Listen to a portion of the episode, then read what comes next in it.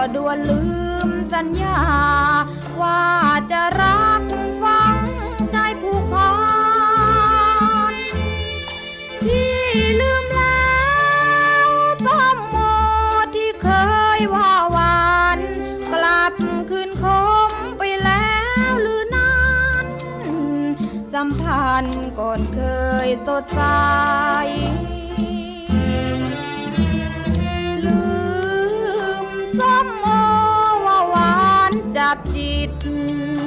เห็นดีแล้วหรือจึงคิด ชมอางุ่นว่าหวานจัดจ้า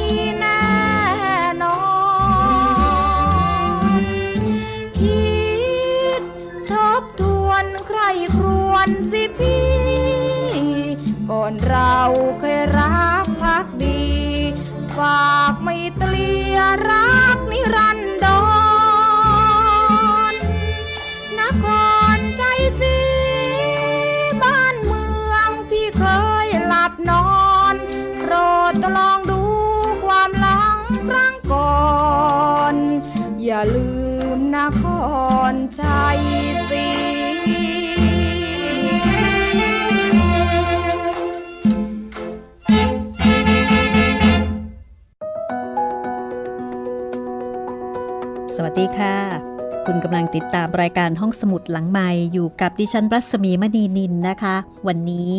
มาฟังกันต่อค่ะ กับเจ้าแม่นวนิยาย จากบทประพันธ์ของอาจินปัญจพันธ์ค่ะ ศิลปินแห่งชาติสาขาวรรณศิลป์ประจำปี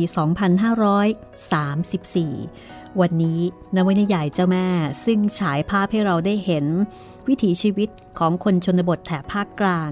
เเมื่อประมาณ ประมาณ 80 ปีที่ผ่านมานะคะในช่วงสงครามโลกครั้งที่สองค่ะ เรื่องของเจ้าแม่ก็คือแม่ผาด แม่ผาดจากทุ่งทองไปอยู่กรุงเทพ แล้วก็บัดนี้หนีหนีญี่ปุ่นนะคะที่เข้ามาในเมืองไทยในช่วงสงครามโลกครั้งที่สองแม่ผาดก็หนีกลับบ้านมาอยู่ที่ดินเพชร บางเลน จังหวัดนครปฐม แล้วก็กำลังคิดที่จะกลับมาพลิกฟื้นตลาดทุ่งทองของพ่อ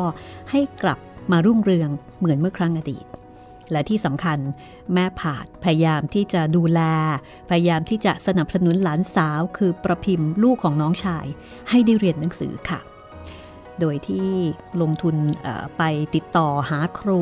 จากจังหวัดนครปฐมนะคะ เพื่อที่จะให้มากินนอน แล้วก็ให้มาสอนหลานสาวอายุ 20 แบบตัวต่อตัวที่บ้าน แม่ผาดเป็นเจ้าแม่ แม่ผาดเป็นผู้หญิงเก่ง เป็นผู้หญิงสตรอง มองการไกลนะคะ แล้วก็เห็นความสำคัญในเรื่องของการศึกษา ที่สำคัญก็คือว่าเด็กรุ่นใหม่ในเรื่องคือประพิมพ์และพ่อบรรเจิดยังคงให้ความเคารพนับถือแม่ผาด ซึ่งเป็นเจ้าแม่อาจจะเรียกได้ว่าเป็นเจ้าแม่ตัวจริงของเรื่องนะคะ เพราะแม้แต่เจ้าพ่อในพรม ก็ยังต้องยอมแม่ผาด วันนี้เป็นตอนที่ 6 ค่ะ ลองมาติดตามกันนะคะว่า เรือซึ่งมาเทียบท่าหน้าบ้าน แล้วก็มีผู้ชายเป็นชายหนุ่มรูปงาม มากับผู้หญิงวัยกลางคน แต่งตัวเรียบร้อย คนคนนี้เป็นครูที่จะมาสอนประพิมพ์ แต่ว่าชายหนุ่มรูปงามที่ขึ้นมาก่อน คนนั้นเขาเป็นใคร ถ้าอยากรู้ติดตามฟังได้เลยนะคะ กับเจ้าแม่ ตอนที่ 6 ค่ะ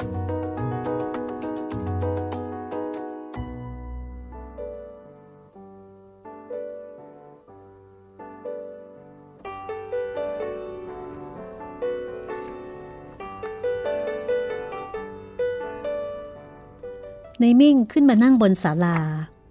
แล้วก็พูดแนะนำให้เจ้าของบ้านได้รู้จักกับแขกว่า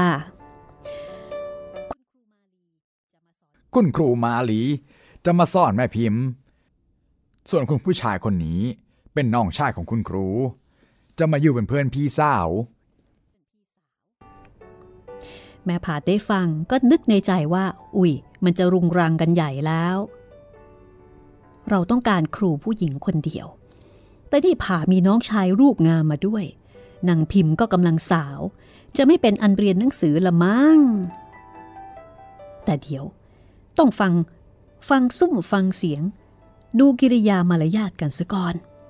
คือแม่ผาดก็ไม่ใช่คนบุ่มบามนะคะ รอดูเหตุการณ์ก่อน ใจคิดแบบนี้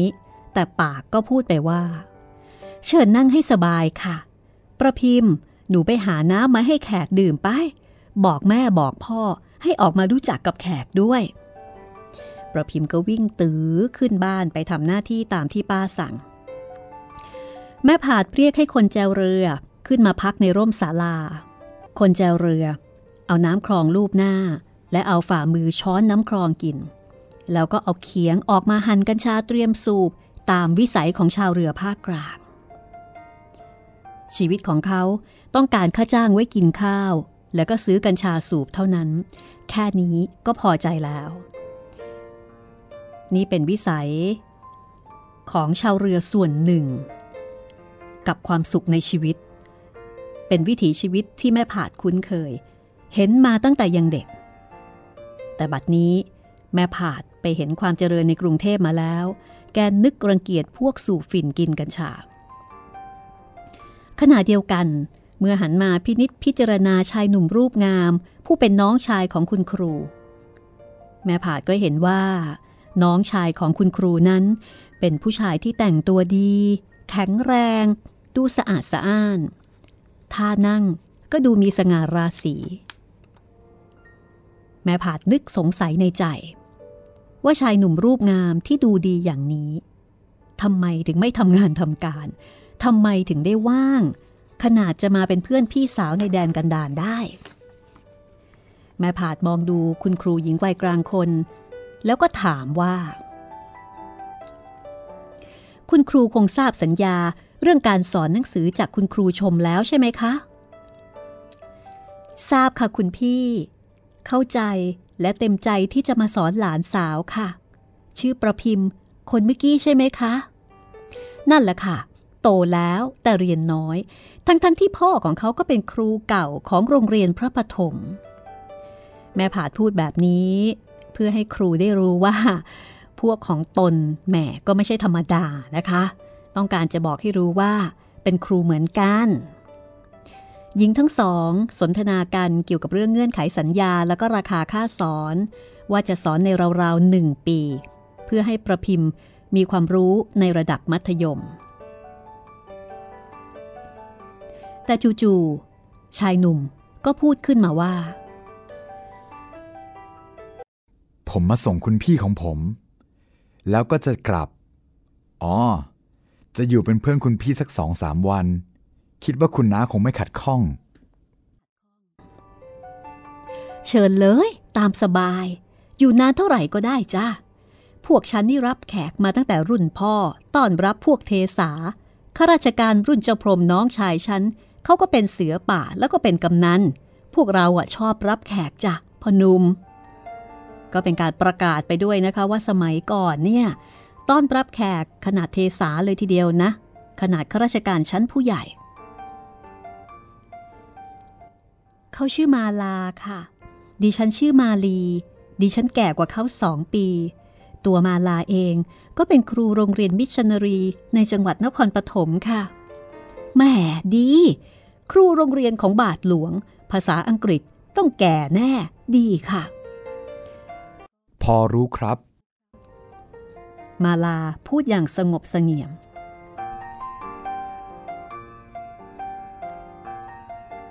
จากนั้นแม่โปรยก็ออกมาพบแขก โดยมีประพิมพ์หิ้วแก้วพวงใส่น้ำฝนมาสองพวงหนึ่งพวงจะมีแก้วสองใบนะคะ พวงหนึ่งสำหรับคุณครูและน้องชาย อีกพวงสำหรับนายมิ่งและป้าผาด พ่อพรมล่ะ ไปธุระที่ตลาดคลองญี่ปุ่นค่ะ อะ รู้จักกันซะ นี่คุณครูมาลี น้องชายชื่อคุณมาลา น้องเข้ามาส่งพี่สาว แล้วก็จะอยู่เป็นเพื่อนกันวันสองวัน อ้าวทีนี้ฝ่ายฉันเจ้าบ้านบ้างนะ ฉันชื่อผาด เป็นป้าของเด็กผู้หญิงที่ยกน้ำมาเลี้ยง ชื่อประพิมพ์ พ่อเขาคือกำนันพรมนับสกุลสีทุ่งทองฉันนี้เดิมก็เป็นคนสีทุ่งทองคนหัวปี แต่งงานกับร้อยตำรวจตรีหมื่นดำดำเนินศิลฉันจึงเป็นผาดดำเนินศิลและฉันจะเป็นผู้ให้ทุนในการเรียนแก่หลานสาวของฉัน อ้าว ประพิมพ์ ไหวคุณครูมาลี เมื่อกี้ไหวแล้วก็ไหวใหม่ ต่อหน้าแม่ของเธอ ประพิมพ์ไม่ได้ไหวหนุ่มมาลา ราะว่าตอนนั้นเขาหันไปนั่งชมท้องนาไกลลิบๆอย่างสนใจ แม่ผาชี้แจงเรื่องสัญญาให้แม่โปรยเจ้าของบ้านได้รับรู้ แล้วก็ขอให้แม่โปรยช่วยจัดห้องพักให้กับครู แล้วก็จัดห้องสำหรับเรียนหนังสือ ส่วนหนุ่มน้องชายนั้นคิดว่าจะให้นอนคุยกับนายพรม ครูกับครูน่าจะคุยกันได้ด้วยดี นั่นแน่ นายพรหมมาแล้วในมิ่งป้องตาดูเรือจ้างอีกลำหนึ่งซึ่งกำลังแจวเข้ามานายพรหมมาแล้ว เมื่อในพรมได้มาแล้ว ก็ได้ทำความรู้จักกับคุณครูมาลี แล้วก็คุณมาลา แม่พาดก็ปรึกษาด้วยความเกรงใจน้องชายว่า เขาจะรังเกียจคุณมาลาหรือไม่ที่คุณมาลาเนี่ยจะมาอยู่เป็นเพื่อนพี่สาวสักสองสามวัน พรมเอ้ย คุณมาลานี่เข้ามาเป็นเพื่อนพี่สาว เขาจะอยู่ที่นี่สักพัก ดูว่าพี่สาวเขาจะทนสภาพที่นี่ได้ไหม ถ้าได้ก็ดีไป ถ้าทนเหงาไม่ได้ เขาก็จะได้พากลับซะเลย เลิกสัญญา อืม พี่ ในพรหมพูดค้างอยู่แค่นั้น ความยินดียินร้ายไม่ปรากฏบนใบหน้า แม่ผาด รีบสวดคาถามหาจังงังในใจ เพื่อดนใจให้ในพรมพูดไม่ออกให้เห็นดีด้วย เพราะถ้าเกิดไม่อย่างนั้น แม่ผาจะเสียหน้า แต่พรมก็ยังคงนิ่งอยู่ เขามองหน้าคุณมาลา แล้วก็มองในตาลูกสาว คิดในใจว่า ประพิมพ์เอ้ย เองไม่เคยพบผู้ชายเลย มีแต่ไอ้พริง้ง ไอ้พริ้งนี่ก็คือลูกน้องของเขา ซึ่งเป็นนักเพลง มักจะร้องเพลงพื้นบ้านในยามในยามค่ำคืน ในพรมกัดกรามนิ่ง ใบหน้ายังคงเฉยเมย เหมือนไม่ได้ยินคำถามของพี่สาว แน่นอนตามประษาพ่อ ก็ต้องห่วงและก็ห่วงลูกสาว โดยเฉพาะพ่อที่เป็นนักเลงอย่างในพรมปกติแล้วในพรม จะเกรงใจ แล้วก็เชื่อฟังพี่สาว แต่เรื่องนี้ในพรมถึงกับเงียบ แม่ผาดเอาบุหรี่ออกมา จุดไม่ขีดไฟ จ่อเปลว เข้ากับที่ปลายบุหรี่ มือที่คีบบุหรี่ มีท่าทีสวยงามของคนบางกอก เธอดูดบุหรี่แล้วก็สะบัดไม่ขีดไฟให้ดับ โยนก้านไม่ขีดไฟ ที่จุดแล้วเนี่ยลงคลอง นี่เป็นท่าทาง ที่เธอจำมาจากแม่เลื่อน นางเอกละครที่มีชื่อเสียงในยุคนั้น สมัยนั้น การสูบบุหรี่ยังดูเป็นเรื่องโก้เก๋นะคะ ไม่เหมือนยุคนี้ที่ไปไหนมาไหนก็มีแต่คนรังเกียจ จากนั้นแม่ผาดก็ยื่นบุหรี่ทั้งซองให้กับนายพรมนายพรมสะบัดบุหรี่หนึ่งมวนออกมาจากซอง คืนซองให้พี่สาว แล้วก็ล้วงไฟแช็กทองเหลืองจากกระเป๋าเสื้อเชิ้ตออกมาจุดบุหรี่สูบสองพี่น้องเจ้าของบ้านสูบบุหรี่ คุณครูมาลี มองท่าทางของแม่ผาดด้วยความนิยมเหมือนกับว่าด้วยความทึ่ง ดูแม่ผาดเป็นผู้หญิงแบบ เก่งกล้า ทันสมัย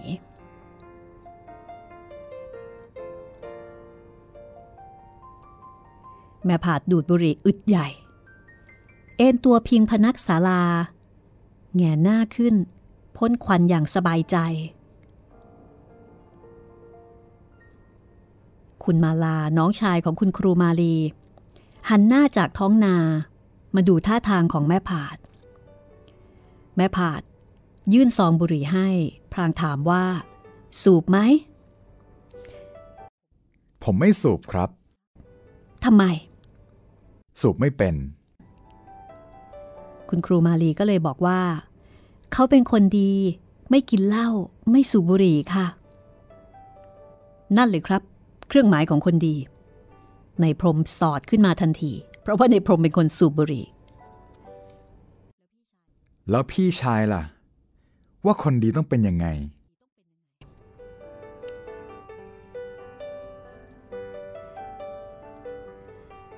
นายมาลาถามพรมกลับ สายตาจ้องอยู่ที่หน้าพรม แต่พรมไม่จ้องตาด้วย เขาเบือนหน้า พ่นควันบุหรี่ออกนอกศาลา แล้วก็บอกว่า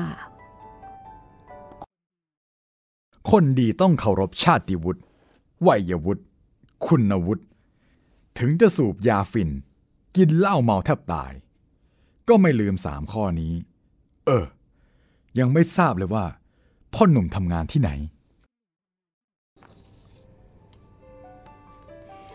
มาลาตอบอย่างภาคภูมิใจว่า เทศบาลเมืองนครปฐม จบจากไหนล่ะ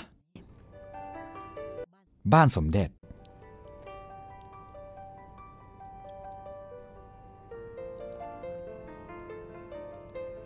ในพรม เอ่ยนามย่อของโรงเรียนเก่าของเขา บอกว่าผมเทพ ก็น่าจะหมายถึงโรงเรียนเทพศิรินนะคะ คุณลูกสุริยะ บ้านสมเด็จ ผมลูกแม่ลำเพย เอางี้ดีกว่า คุณสองคน พี่น้อง นามสกุลอะไรครับ เราเจดีบุตร ลูกจ่าจังหวัดพระนครปฐมคนก่อนอ๋อ เอ่ยนามนี้ คนรู้จักทั้งเมืองนครปฐม ตอนผมเป็นครูที่ห้วยจระเข้ก็เคยทราบว่า ท่านจ่าจังหวัดเป็นคนตรงฉิน ผมบอกก่อนนะครับ ว่าพวกผม สีทุ่งทองตรงฉินเหมือนกันต้องฉินแบบใครคะ ครูมาลีช่วยน้องชายซองกัง กำนันผินพ่อผม ถือซองกังเป็นเซียนประจำตำบลของเรา เรื่องนี้ดิฉันยังไม่ได้อ่านค่ะ ไม่ต้องไปอ่านครับคุณครูดูพี่ผาด ดูผม แล้วก็จะรู้ว่าวิถีชีวิตของซองกังเป็นยังไงในพรมก็อวดซะเลย คุณมาลาก็แก้หน้าให้พี่สาวนะคะโทษฐานที่ยังไม่ได้อ่านหนังสือว่า ผมดู ผมอ่านซองกังมาบ้างเอ่อเอ่อประมาณครึ่งเล่มนะครับ ต้องอ่านเกินครึ่งเล่ม แล้วจึงจะรู้จักซองกัง แล้วถ้าอ่านจนจบเล่ม จะเป็นคนร้อยเล่ห์อย่างสามก๊กไหมคะ ครูมาลีรุก คนละคำพีร์ครับ อ่านซองกังจบแล้ว ต้องเอาขึ้นหิ้ง แล้วเมื่อไหร่ที่ท้อใจในชีวิต จงมาอ่านอีกซองกังถือชาติวุฒิวัยวุฒิคุณวุฒิ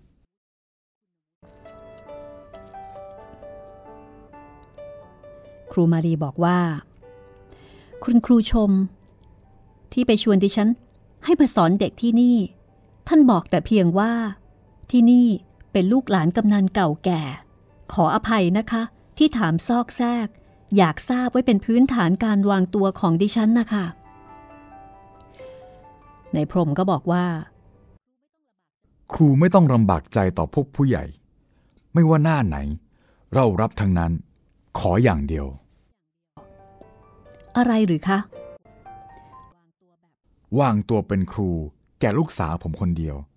ผมจะให้มันเป็นแบบนายติงเกล อ๋อ ยอดนางพยาบาล คุณมาลาเสริม แต่พรมไม่พูดด้วย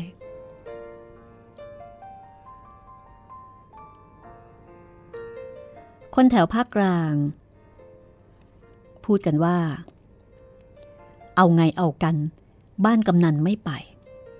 แต่คนในท้องที่กำนันผินมักจะพูดว่า เอาไงเอากัน พ่อกำนันเรามีแสดงให้เห็นว่า พ่อกำนันผิน ของแม่ผาดกับในพรมนั้น เป็นที่ยอมรับเป็นที่เชื่อถือวางใจนะคะของลูกบ้าน เรื่องนี้ไม่ได้เอามาจากซองกัง แต่เป็นจิตวิทยาฝูงชน ที่ลูกกำนันรู้โดยสันดานโดยไม่ต้องเรียน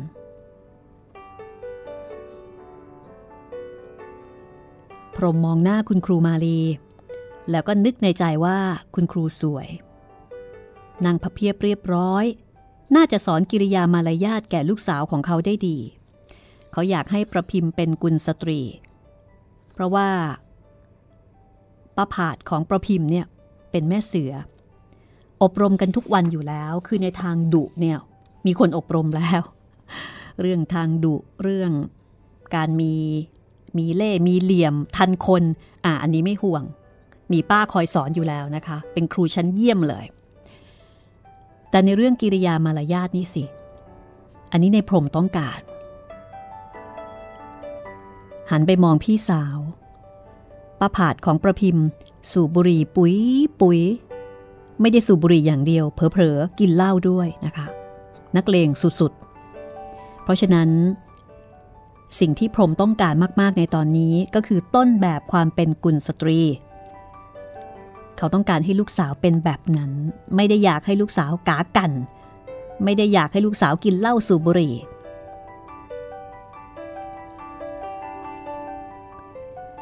ในพรมยังไม่ตอบแม่ผาด สักพัก ในพรมก็หันมาพูดกับพี่สาวว่า พี่พาด บ้านเรากว้างพอ พี่พาดบ้านเรากว้างพอ กว้างพอรับแขกทั้งจังหวัด เอาสิ ให้พ่อหนุ่มอยู่ตามสบาย นานเท่าไหร่ก็ได้ ถ้าเหงา ก็เอาปืนผมไปไล่ยิงนกเล่น แม่ผาดดีใจ คือกลัว กลัวว่าน้องชาย จะไม่ยอมให้คุณมาลาพักอยู่ด้วย ซึ่งถ้าเป็นอย่างนั้นแม่ผาดก็จะเสียหน้ามิใช่น้อย พรหมยืดอกประกาศต่อไปว่า บ้านเรากว้างพอที่จะต้อนรับใครก็ได้ แล้วก็พี่จ๋าที่มันรับใครก็ได้นี่เอง ที่ทำให้บ้านเรากว้าง ชะ ไอ้พรหมนี่เองจำคำของพ่อมานี่หว่าบ้านเรากว้างพอต้อนรับใครก็ได้ แล้วก็พี่จ๋าที่มันรับใครก็ได้นี้เองทำให้บ้านเรากว้าง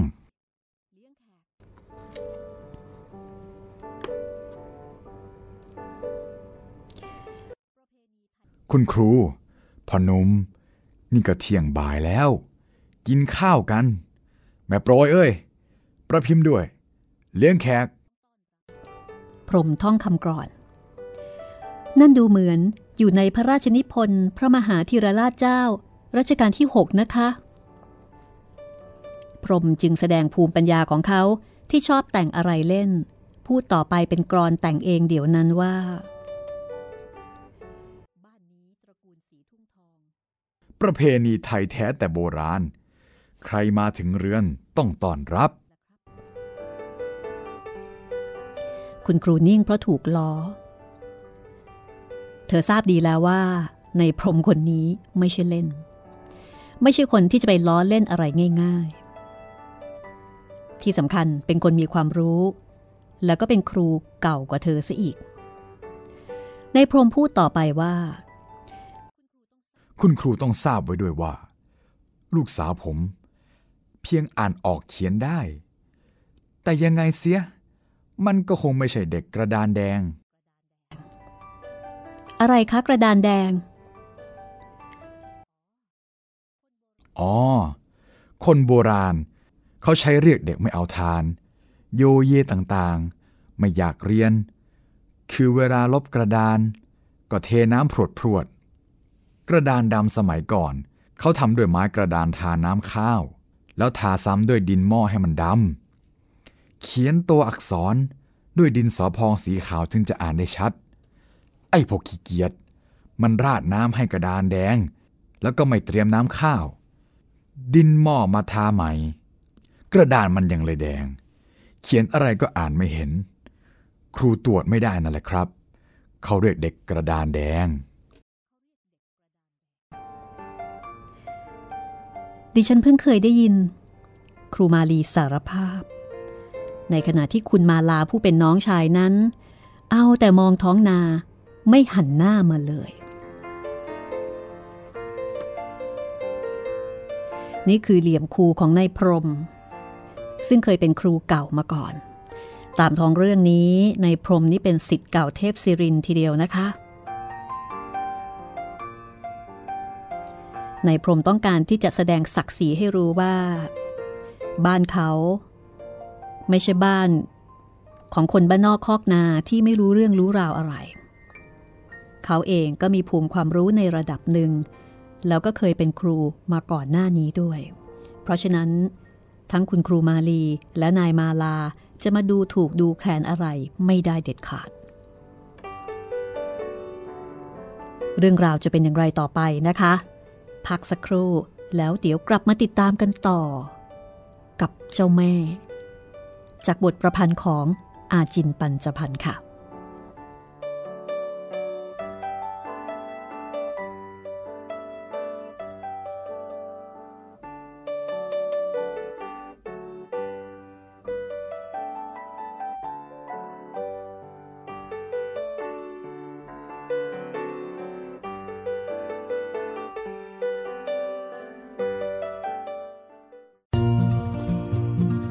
ห้องสมุดหลังใหม่ โดยรัศมีมณีนิน วิทยุไทย PBS www.thaipbsradio.com ออกอากาศจากอาคารบี องค์การกระจายเสียงและแพร่ภาพสาธารณะแห่งประเทศไทย ถนนวิภาวดีรังสิต กรุงเทพมหานคร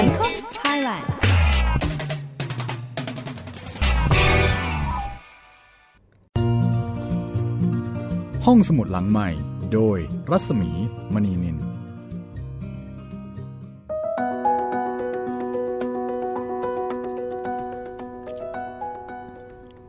คุณกำลังติดตามรายการห้องสมุดหลังใหม่นะคะ มาถึงช่วงที่ 2 ค่ะ ของเรื่องเจ้าแม่ ตอนที่ 6 จากบทประพันธ์ของอาจินปัญจพันธ์นะคะ เป็นยังไงกันบ้าง ฟังรายการมาถึงตอนนี้แล้ว เริ่มที่จะติดเจ้าแม่กันบ้างหรือยัง รู้แต่ว่าคนจัดนี่เริ่มจะติดแล้วนะคะ อยากรู้อ่าอยากรู้เหมือนกันนะว่าเอ๊ะต่อไปเจ้าแม่ของเราเนี่ยจะออกฤทธิ์ออกเดชอะไรขนาดไหน รวมไปถึงอดีตเจ้าพ่ออย่างในพรมด้วย อ่านเรื่องนี้ได้หลายแง่หลายมุมทีเดียวนะคะ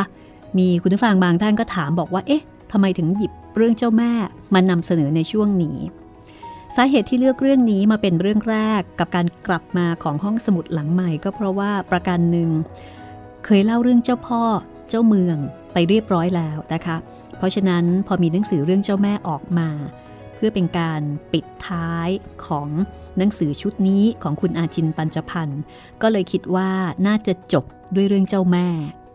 จะได้ครบเซตนะคะ ทั้งเจ้าพ่อ เจ้าเมือง แล้วก็เจ้าแม่ อีกประเด็นหนึ่งก็คือต้องการที่จะร่วมไว้อาลัยกับการจากไปของคุณอาจินปัญจพันธ์ซึ่งเป็นนักเขียนผู้ยิ่งใหญ่ แล้วก็เป็นเจ้าของบทประพันธ์ เจ้าพ่อ เจ้าเมือง แล้วก็เรื่องนี้ เจ้าแม่ อีกเหตุผลหนึ่งนะคะนวนิยายเรื่องเจ้าแม่ แม้ว่าจะเป็นเรื่องย้อนยุคเมื่อประมาณ 80-90 ปีที่แล้ว แต่ว่ามันมีแง่มุมทางประวัติศาสตร์ ที่ไม่ไกลเกินไปให้เราได้ศึกษา ให้คนรุ่นเราเนี่ยได้เห็นว่าชีวิตของคนไทยในช่วงสงครามโลกครั้งที่สองนั้นเขาอยู่กันยังไง ประวัติศาสตร์การเมืองช่วงนั้นมีอะไรเกิดขึ้นบ้าง ชาวบ้านชาวช่องนะคะ ทั้งคนรากหญ้าแล้วก็คนที่พอจะมีฐานะ เขามีวิถีคิดมีวัฒนธรรมกันยังไง คือเรื่องนี้เนี่ยสะท้อนให้เห็นภาพของออคนชนบทแถบภาคกลางนะคะ แถบสุพรรณแถบนครปฐมเหมือนอย่างแม่ผาดกับกำนันพรม ซึ่งก็เป็นคนเรียกว่าเป็นคนสองจังหวัดทั้งนครปฐมและก็สุพรรณเพราะว่าทุ่งทองเนี่ยเป็นเขตติดต่อระหว่างสุพรรณแล้วก็นครปฐมเราได้เห็นวัฒนธรรมค่านิยมอของคนไทยในภาคกลาง ยุคนั้นได้เห็นวิธีคิด เห็นการวางตัวนะคะแล้วก็ได้เห็นการเปลี่ยนแปลงของยุคสมัย แล้วก็ได้เห็นความสัมพันธ์ ของคนรุ่นหนึ่ง ที่มีอิทธิพลต่อคนรุ่นหนึ่ง อย่างในเรื่องนี้เราจะเห็นว่าแม่ผาดเนี่ยมีอิทธิพลกับประพิมพ์มากนะคะ ป้ากับหลานยังคุยกันรู้เรื่อง หลานยังเกรงใจป้า ในยุคนั้นผู้หลักผู้ใหญ่ก็จะเป็นที่เกรงอกเกรงใจของลูกหลาน ก็น่าสนใจนะคะ ก็เลยหยิบเรื่องนี้มาให้คุณได้ฟังกัน ยุคนี้ยุคที่ลูกหลาน กับพ่อแม่ปู่ย่าตายาย อาจจะคุยกันไม่ค่อยรู้เรื่องเหมือนแต่ก่อนนะคะ ทุกอย่างก็เปลี่ยนไปตามยุคสมัย ประวัติศาสตร์ คือการบันทึก เหตุการณ์ความเปลี่ยนแปลง แล้วก็เป็นบทเรียนให้กับเรานะคะ เดี๋ยวมาฟังกันต่อเลยนะคะ ว่าการมาของคุณครูมาลี แล้วก็คุณมาลาผู้เป็นน้องชายเนี่ยจะมีอะไร ที่น่าสนใจเกิดขึ้นหรือไม่ ถ้าพร้อมแล้วติดตามได้เลยนะคะ กับเจ้าแม่ ตอนที่ 6 ช่วงที่ 2 ค่ะ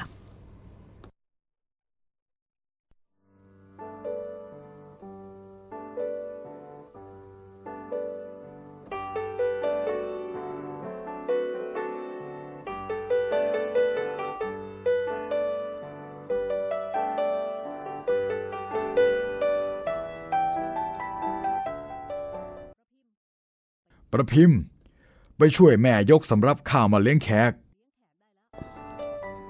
ในพรมเล่นบทใหญ่ของเจ้าของบ้าน สั่งลูกสาวด้วยเสียงดัง คุณมาลาทำท่าสง่าจะเอี้ยวตัวก็ไว้ท่า พรมในวัย 51 เต็มไปด้วยความปราดเปรียว เขากระโดดแผลวขึ้นยืน ควักกระเป๋ากางเกง วันนี้ผมรวยพี่พาดจ่อยเว้ย มาเอาเงินไปซื้อเหล้าเจ๊กจุนสองขวด เอาเอาพี่มิ่งไปเลี้ยงด้วย พี่มิ่ง นั่งเรือมาเมื่อยๆ ประพิมพ์เอ้ย แบ่งกับข้าวที่แก้มเหล้าได้ไปให้พ่อที่ร้านเจ๊กจุน พ่อจะเลี้ยงเหล้าพี่มิ่ง หมอจ้อย และคนเรือที่พาคุณครูมา ครูครับ ค่าเรือผมออกให้เอง แล้วก็จ้างเขาไว้ที่นี่ ถ้าคุณหนุ่มจะไปเที่ยวไหน หรืออยากกลับจะได้สะดวกทันใจ พรมก็แสดงลีลาของเจ้าพ่ออีกแล้วนะคะ เมื่อนายพรมเดินตามบริวาร ไปยังห้องแถวของเจ๊กจุน คุณมาลาจึงหันจากท้องนามามองตามเบื้องหลังของนายพรม เขาได้เห็นท่าเดินอันพึงพายของอดีตเสือป่า นายตรวจเปรือเมฆ แม่ผาด จับตาดูกิริยาของคุณมาลาอีกต่อหนึ่ง พี่น้องคู่นี้นี่ คือ คือไม่ไม่พลาดนะคะ ถ้าเกิดว่า จะสำรวจตรวจตราใครสักคนหนึ่ง ทั้งพี่ทั้งน้องคมพอๆกัน แม่ผ่าสังเกตเห็นแล้วว่า คุณมาลากับนายพรมเนี่ย เข้ากันไม่ได้ ออกจากปีนปีนกันด้วยซ้ำ มีข่มกันอยู่ในที เสียงในพรม พูดดังก้องไปในท้องนา เฮ้ยพวกเรา วันนี้ฉลองเปิดโรงเรียน ผาดประพิมพ์วิทยาเว้ย พวกเรา หลวงต่างใจมาเว้ย คุณครูมาลีก็เลยถามว่า ใครเป็นคุณหลวงคะ อ๋อ พวกเรือเม ชื่อเรือหลวงต่างใจของพ่อพรหมค่ะ พรหมประกาศกลางท้องนาอันเงียบเหงาต่อไปว่า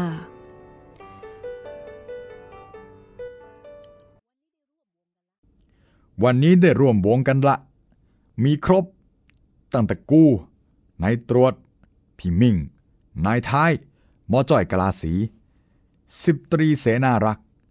คิดถึงไอ้เจ๋งแต่ก่อนเราจะกินเหล้า วันนี้ต้องมานั่งร้านโปเกของเจ๊กจุน ช่างมัน เราพวกกำนันผิน ต้องกินให้เมา ใครไปเรียกไอ้พริ้งมากินเหล้าเว้ย ไปเร็ว กูจะให้มันร้อง กูจะให้มันร้องรำตัดแก้มเหล้า จ้อย จ้วงเรือไปรับไอ้พริ้งมา พริ้งนี่ก็คือ ลูกน้องของนายพรม เป็นมือลำตัดสิบตรีจ้อยเสนารักษ์อดีตกลาเสือเรือเม หลวงต่างใจหลวงต่างใจนี่คือชื่อเรือเม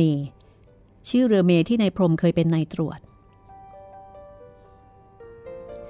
สมัยก่อน เวลาที่เรือเมลั่นรับผู้โดยสาร จ้อยก็จะเป็นคนร้องตะโกนว่า บางระกรรมลำพระยา บางปรานินเพชร โรงเรียนโรงเวท แขนเคล็ดอีกละกูโว้ย คือจริงๆ เขาจะตะโกนว่าบางระกรรมลำพระยาบางปรานินเพชร ส่วนประโยคหลังนี่อันนี้คือเป็นการร้องกันทะลึ่งทะลึ่ง พรมฟังคำร้องทะลึ่งทะลึ่งของสมุนคู่ใจ ซึ่งเป็นหมอเสนารักษ์เกี่ยวกับเรื่องส้วม เขาก็พันนึกขึ้นได้ว่าโรงเรียนจะต้องมีเวท ก็คือส้วม มีชายมีหญิงมาพักแรมแบบไม่กำหนดวันเช่นนี้ จะใช้ส้วมปนเปกัน มันก็ไม่น่าจะดี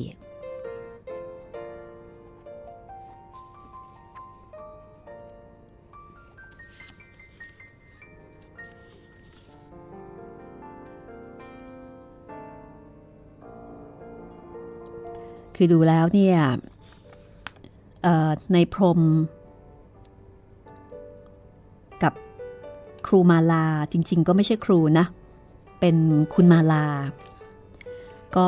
ออกจากคนละแนวกัน ไม่ใช่แนวเดียวกัน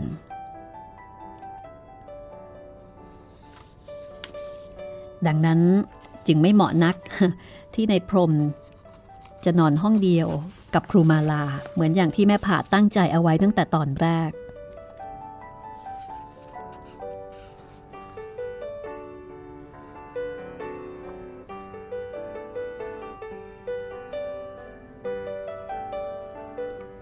ในท้องนายามเที่ยง เดือนมกราคม ฤดูหนาว ลมหนาวพัดอยู่รวยริน ในท้องนานินเพชรวันนี้ เที่ยงแล้ว แดดส่องแสงจ้า ความหนาวค่อยๆคคลายลง มีลมพัดเป็นห่วงห่วงๆในท้องนาโล่งกว้าง บ้านที่ใกล้ที่สุด เห็นหลังคากระต๊อบไกลลิบๆมีกระต๊อบเดียวที่ใกล้บ้านในพรมที่สุด คือนาผืนที่เจ้าพริ้ง หนุ่มนักร้อง มาอาศัยเขานอนในกองฟาง อาสาเขาทำนา เพราะว่าหลงรักลูกสาวเขา ขออาศัยเพียงได้กินอาหารตามแต่เจ้าของนาจะเมตตา ในพริ้ง ซึ่งเป็นหนุ่มนักร้อง ร้องเพลงพื้นบ้านได้เกือบทุกชนิด รักสาวคนหนึ่ง แล้วก็อาสา อาสาช่วยพ่อแม่ของสาวทำนา อาศัยนอนในกองฟาง แลกกับข้าวปลาอาหาร การนอนของพริ้งนั้น เขาจะขุดกองฟางเข้าไปเป็นโพรง สอดตัวเข้าไปในโพรงโผล่หัวออกมาหายใจ เจ้าพริ้งเคยบอกในพรมว่านอนในกองฟางแบบนี้สบายดี แก้หนาวได้ดีกว่าการห่มผ้าผวย กองฟาง กันน้ำค้าง แล้วก็กันยุงได้ เจ้าของนานั้นทั้งรักและก็ทั้งกลัวในพรม เพราะว่าเช่าที่ของนายพรมทำนา เมื่อในพรม ส่งเรือไปรับตัวพริ้ง ให้มาร้องเพลงแกล้มเล่า เขาก็ไม่ว่าอะไร คือพริ้งนี่อารมณ์เหมือนกับเป็นศิลปินประจำครอบครัว เวลาที่ในพรมนึกเหงาขึ้นมา ก็ให้ในพริ้ง ร้องเพลงให้ฟัง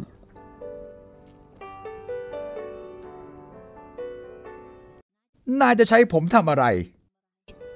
พริ้งถาม วันนี้ข้ารวยโปรมา แล้วก็วันนี้พอดีพี่มิงเขาพาคุณครูมาสอนหนังสือให้ประพิมพ์ ข้าสบายใจ ข้าจะให้เองกินเหล้ากินข้าวอร่อยๆ แล้วร้องเพลง ให้บุคคลเรือจ้าง ที่เขาเหนื่อยๆได้ฟังเพลงเพลินๆ ขึ้นมานั่งบนม้านั่งสิวะ ย่องๆอยู่ได้ นั่งใช้ก้น กินใช้ปาก นั่งก็กินได้นาย เออ เอ็งพูดดี เอาเอารางวัลไปเหล้าถ้วยหนึ่งเอาใช้ปากกิน เจ้าพริ้งรับไว้แต่ยังไม่ดื่ม นั่นแหละพวกครู พี่พาดจะจ้างมาสอนประพิมพ์ พี่มิ่งคนนี้ เขานำทางมาจากนครปฐมข้าก็สอนได้ทำไมไม่ให้ข้าสอน เองเป็นครูหรือจ้ะครูอะไรวะ ครูเพลง ไอ้บ้า เขาจะสอนหนังสือกรวดวิชากัน กรวดทำไมนาย วิชามันวิ่งหนีใคร ทุกคนชอบใจที่เจ้าพริ้งพูดอะไรๆซื่อๆ แบบไม่รู้เรื่อง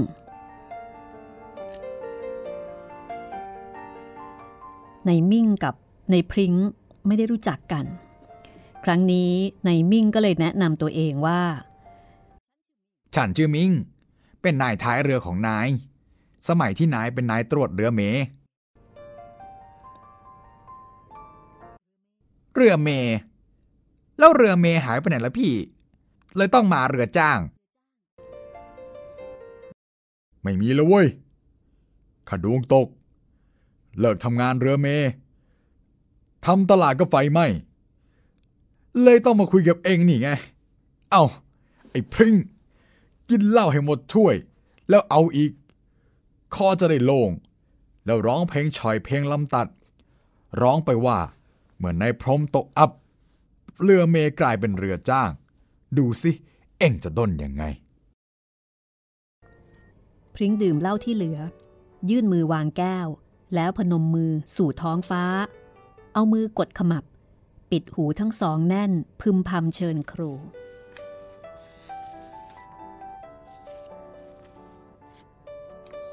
จากนั้นเขาก็ร้องว่า จะอ่าน อ่านคำร้องให้ฟังกันละกันนะครับเพราะว่าคนเล่าก็ร้องไม่เป็น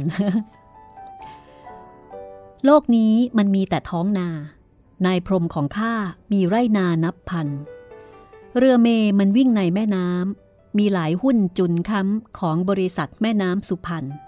เรือจ้างมันวิ่งในคลอง ใช้แรงคนก็เพียงสอง มือแจวเท่านั้น เรือจ้างเล็กกว่าเรือเม แต่มันสมคเน พวกยี่เกอย่างฉัน ในพรมของข้าใครอย่ามาดูแคลน พอร้องถึงคำนี้ในพริ้งก็ลุกขึ้นรำประกอบคำร้อง เขาชี้มือกราดไปทั่วทิศ บังเอิญไปชี้นานที่ศาลาท่าน้ำของนายพรม แล้วก็ร้องดิเกว่า เอ๋ยนายพรมเชะเอิงเอิงเอ๋ย นายพรมของข้าน้อยใครอย่ามาดูแคลน เมื่อครั้งแกยังหนุ่มแน่น แกแขวนเหรียญเป็นกำนัน เรือเมหรือว่าเรือจ้าง ถ้าไม่มีสตางก็ไม่ได้นั่งทั้งนั้น เอาว่าเมื่อพ้นจากเรือเม เซลงเรือจ้าง ชื่อในพรมสอย่าง ใครอย่ามาขวางกัน้น ชื่อว่าในพรมนินเพชรเจ็ดตำบลให้พร ไอ้พริ้งคนพเนจรยังต้องร้องกรอนกลางวัน แล้วก็เตรงเตรงเตรงเตรงก็คือจบคำร้องลิเก ขอขาเพลงให้จันด้วยนะพี่ ในพรมยิ้มตลอดเวลาที่ฟังกรอนยิเกของไอ้พริง้งกี่บาทวะค่าเพลง นายตบหัวฉันทีเถอะ เอามงคลว่า ข้าเป็นลูกนาย อีลูกสาวคนนั้นจะได้รักข่าสักที ก็คือ หมายถึงลูกสาวลูกสาวบ้านที่พริ้งเนี่ยไปช่วยเขาทำนานะคะแม่ถ้ากูยังอยู่เรือเม กูจะติดเครื่องรอ ให้มึงอุ้มมันพาหนีไปบางกอกเลยจริง ๆวะในผมก็พูดเรื่อยไปเพราะเพลินเล่า อันนี้คือทางวงของนายพรมนะคะ ที่ไปกินเหล้ากับลูกน้อง ส่วนทางวงของแม่ผาดและครู ซึ่งอยู่ที่ศาลาท่าน้ำก็กำลังเงี่ยวหูฟังเพลง แล้วก็ดูท่ารำของเจ้าพริ้งแก้เหงา เพลงเจ้าพริ้งที่กล่าวถึงอดีตของนายพรมนั้น ช่างกินใจแม่ผาดผู้เป็นพี่สาวยิ่งนัก แม่ผาดถึงกับน้ำตาคลอ ด้วยความสงสารน้องชาย โถไอ้พรม น้องกู ไอ้พริ้งมันร้องยังกระตาเห็น คือกรอนลิเกของเจ้าพริ้งด้นได้ถูกใจทั้งพี่ทั้งน้อง แม่ผาด เสพูดกับคุณครูมาลีว่า มีแค่นี้แหละค่ะ เพลงชาวนาแท้ๆ พอฟังเพลินๆ ตอนกลางคืน แต่วันนี้แถมพิเศษร้องกลางวัน ครูมาลีคะ ที่นี่พวกดิฉันมีของแก้เหงาแค่นี้แหละ ไม่ได้มีละเมงละครเหมือนอย่างในจังหวัด รูมาลีก็รีบพูดว่า ดิฉันอบรมมาทางวิชาครูไม่ได้หลงไหลในทางบันเทิง แล้วก็ที่โรงเรียนที่ดิฉันเคยสอน ก็สอนโดยมีเพลงประกอบด้วยนะคะ วิชาศิลธรรมเราก็ต้องเลือกให้เป็นเพลงที่ให้คติ จะฟังเป็นตัวอย่างสักเพลงไหมครับ คุณมาลาก็เสริมพี่สาว ฟังค่ะ ร้องสิคะ แม่ผาดนึกสนุกขึ้นมา ผมร้องเองนะพี่ คุณมาลาบอกพี่สาว แล้วเขาก็ลุกขึ้นยืนตรงทำท่าคล้ายกำลังสอนเด็กนักเรียนที่เข้าแถว คุณมาลา ร้องเพลงด้วยเสียงที่ไพเราะกังวานหวาน เพลงของคุณมาลา มีเนื้อหาดังนี้ค่ะ อย่าจับแก้วเหล้าและของเมานะเด็กเอ๋ย อย่าจับเลย อย่าจับเลย อสรพิษมันติดอยู่ในแก้วเหล้า เป็นของเมาพาเมามัว แล้วก็ร้องซ้ำอีกครั้งหนึ่ง เป็นเพลงสมัยใหม่แบบฝรั่งนะคะ ประพิมพ์ตาแป้วมองคุณมาลา เพลงและเสียงอันกังวานของคุณมาลาทำให้ประพิมพ์ขนลุก ก็แสดงว่าคงเป็นคนร้องเพลงเพราะด้วย ประพิมพ์รู้สึกซาบซ่านใจ เสียงห้าวทุ้มของคุณมาลา มีมนสะกดจิตของสาวนินเพชรเสียแล้ว แต่ก็ไม่รอดสายตาอันชำนาญโลกของแม่ผาดไปได้ แม่ผาด ผู้ที่สังเกตอาการของหลานสาวทุกขณะจิตนะคะ โดยเฉพาะเวลาที่มีชายหนุ่มมา แม่ผาดก็ปลอบใจตัวเองว่าไม่เป็นไรนะ เขามาอยู่ชั่วคราวเท่านั้น ประเดี๋ยวประดาวเขาก็กลับแล้ว ทางวงของนายพรมซึ่งมีข้าวปลาอาหาร ที่แม่โปรย เรียกหมอจ้อยเจริญไปแบกสำรับมาเลี้ยง ก็อิ่มหนำสำราญไปตามๆกัน ทั้งข้าวทั้งเหล้าทั้งเพลง พรมสั่งให้นายท้ายมิ่ง พักกับหมอจ้อย อดีตกลาสีเรือ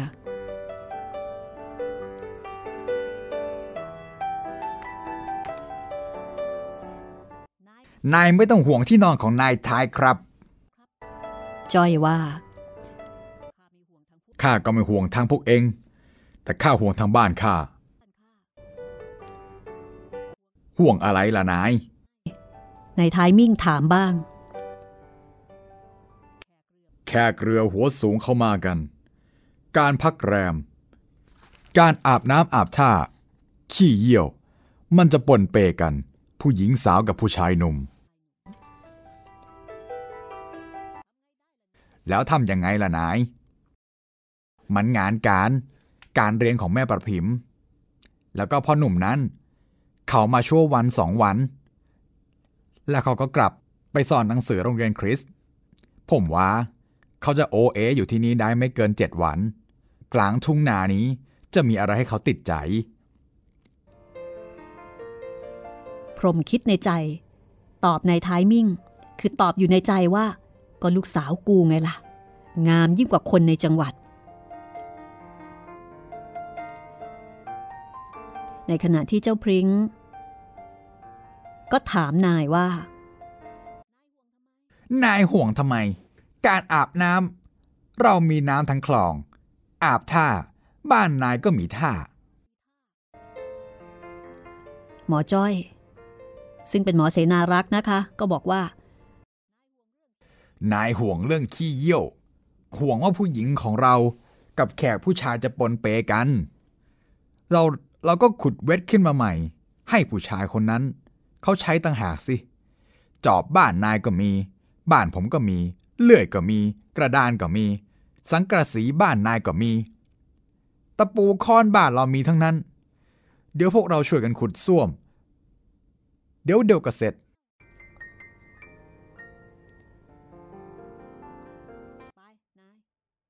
ไปนายไปชี้ว่าจะขุดตรงไหน หมอเรนเอาจอบมาสิ ผมเรียกเจ้าของร้านคือเจ๊กจุน ให้คิดเงินค่าเหล้า เจ๊กจุนบอกว่า ไม่ต้องครับถือว่าผมเลี้ยงกูลี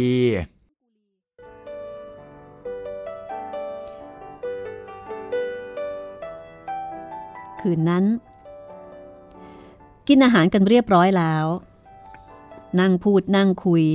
เกี่ยวกับเรื่องงานสอน ห้องสอน ชั่วโมงสอน แม่ผาด นอนห้องแม่โปรย ประพิมพ์เข้านอนห้องเดียวกับที่จัดไว้ให้คุณครูมาลีนอน ส่วนนายพรมจะต้องแบ่งห้องให้คุณมาลานอน นั่งคุยกับคุณมาลาที่นอกชานจุดตะเกียงหลอดแสงอ่อนไว้ เพื่อใช้ถือส่องทางเข้าห้องนอน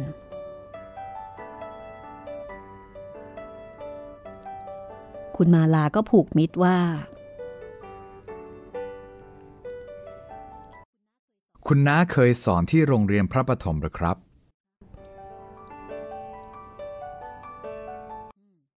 อืม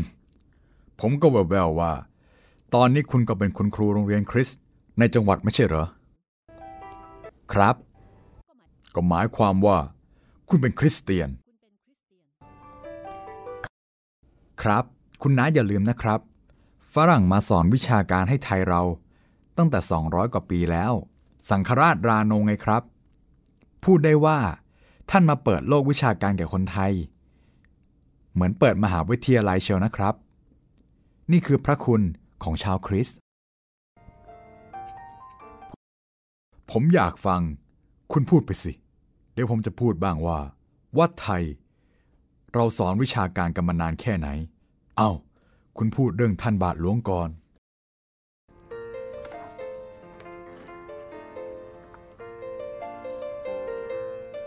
คุณมาลาก็บอกว่า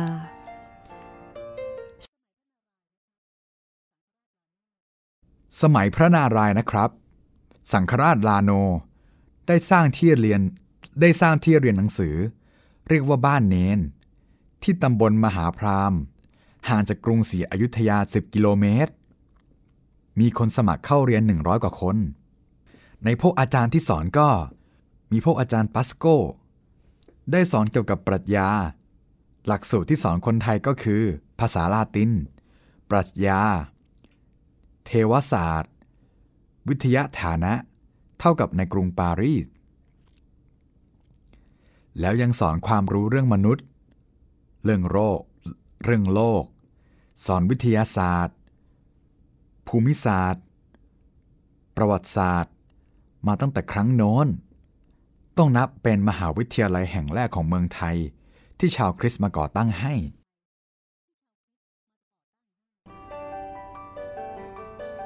ในพรมนั่งฟังคุณมาลา เล่าประวัติศาสตร์ เขาถือว่าชายหนุ่มผู้นี้กำลังให้ความรู้รอบตัวแก่เขา โดยที่เขาไม่ต้องเสียเงินค่าเล่าเรียน คุณมาลาเล่าประวัติของพวกสอนศาสนาที่ตนรู้ละเอียดละเอียดมากมายนะคะ แล้วก็หยุดพูด ฟังคารมของฝ่ายพุทธบ้าง ทีนี้นายพรมซึ่งเป็นครูเก่าของโรงเรียนพระปฐม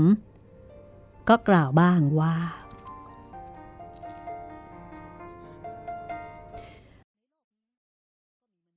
ในโลกนี้ก็มีมนุษย์ต่างผิว ต่างภูมิประเทศ เพราะฉะนั้น ก็มีความเชื่อ ความกลัวต่างกัน เช่นคนฝรั่งยุโรปกลัวหนาว คนไทยชาวนากลัวร้อน คนกรุงเทพกลัวฝน แต่คนท้องนากลับชอบฝน กลัวแล้ง อย่างนี้แล้วความคิดความเชื่อ การนับถือท้องฟ้าก็ไม่เหมือนกัน ทำไมล่ะครับ คุณมาลาถาม มันอยู่ที่ว่า ท้องฟ้าตรงนั้น มันอยู่เหนือศีรษะของใคร เผ่าไหน เขาก็มีความคิดที่ต้องพึ่งท้องฟ้าต่างกัน คนฝรั่ง ที่อยู่ยุโรปขอให้ท้องฟ้าปลอดโปรง่ง มีอากาศดี อยู่สบาย แต่คนท้องนาสุพรรณพระประถม ราชบุรี ภาคกลางของไทยเนี่ยนะ ขอให้ท้องฟ้ามีฝน จะได้ปลูกข้าวงาม ทางฝรั่ง มองท้องฟ้า แล้วอยากได้อะไรจากท้องฟ้า คนไทยก็อยากได้อะไรจากท้องฟ้า อยากได้ไม่เหมือนกัน ใช่ไหมล่ะคุณ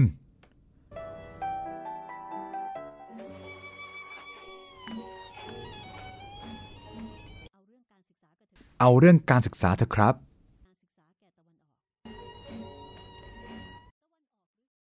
ผมได้พูดว่า ท่านพวกมิชันนารีบาทหลวง ได้ข้ามน้ำข้ามทะเลรอนแรม มาให้การศึกษาแก่ตะวันออก ตะวันออก เมืองไทยเรามีวัดวาอารามมานานแล้ว นี่แหละมหาวิทยาลัยของเรา วัดวาอาราม คือที่สอนศิลปะ วิทยาการมาก่อน ที่เฟาคอนพญาวิเชยน จะเข้ามาสวามิภักดิ์ต่อสมเด็จพระนารายณ์ พวกเราเรียนจากพระไทย พระไทยเรียนจากศาสนาพุทธ เรามีพุทธปรัชญา และพุทธบัญญัติของเราอยู่แล้ว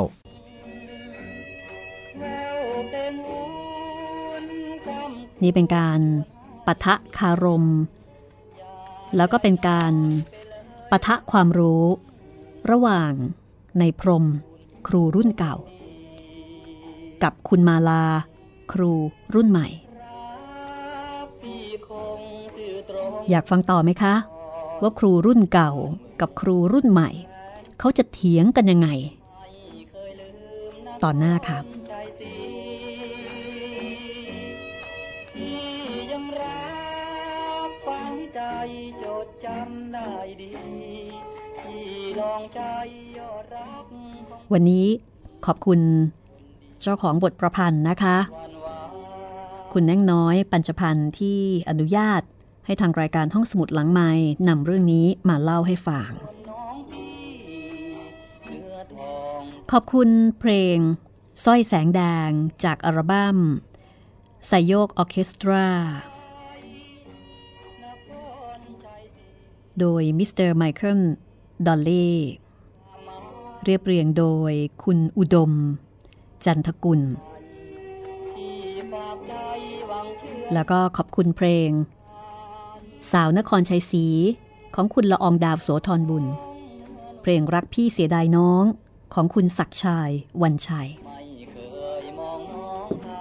และขอบคุณคุณผู้ฟังนะคะ ที่ติดตามรายการห้องสมุดหลังไม้ทางวิทยุไทย PBS อย่ามันมองข้องใจกันเลยแล้วพบกันใหม่กับวิทยุไทย PBS รายการห้องสมุดหลังใหม่ กับดิฉันรัศมีมณีนิน ให้เสียงประกอบ แล้วก็บันทึกรายการผลิตรายการโดยจิตรินเมฆเหลือง สวัสดีค่ะ ห้องสมุดหลังใหม่ โดยรัศมีมณีนิน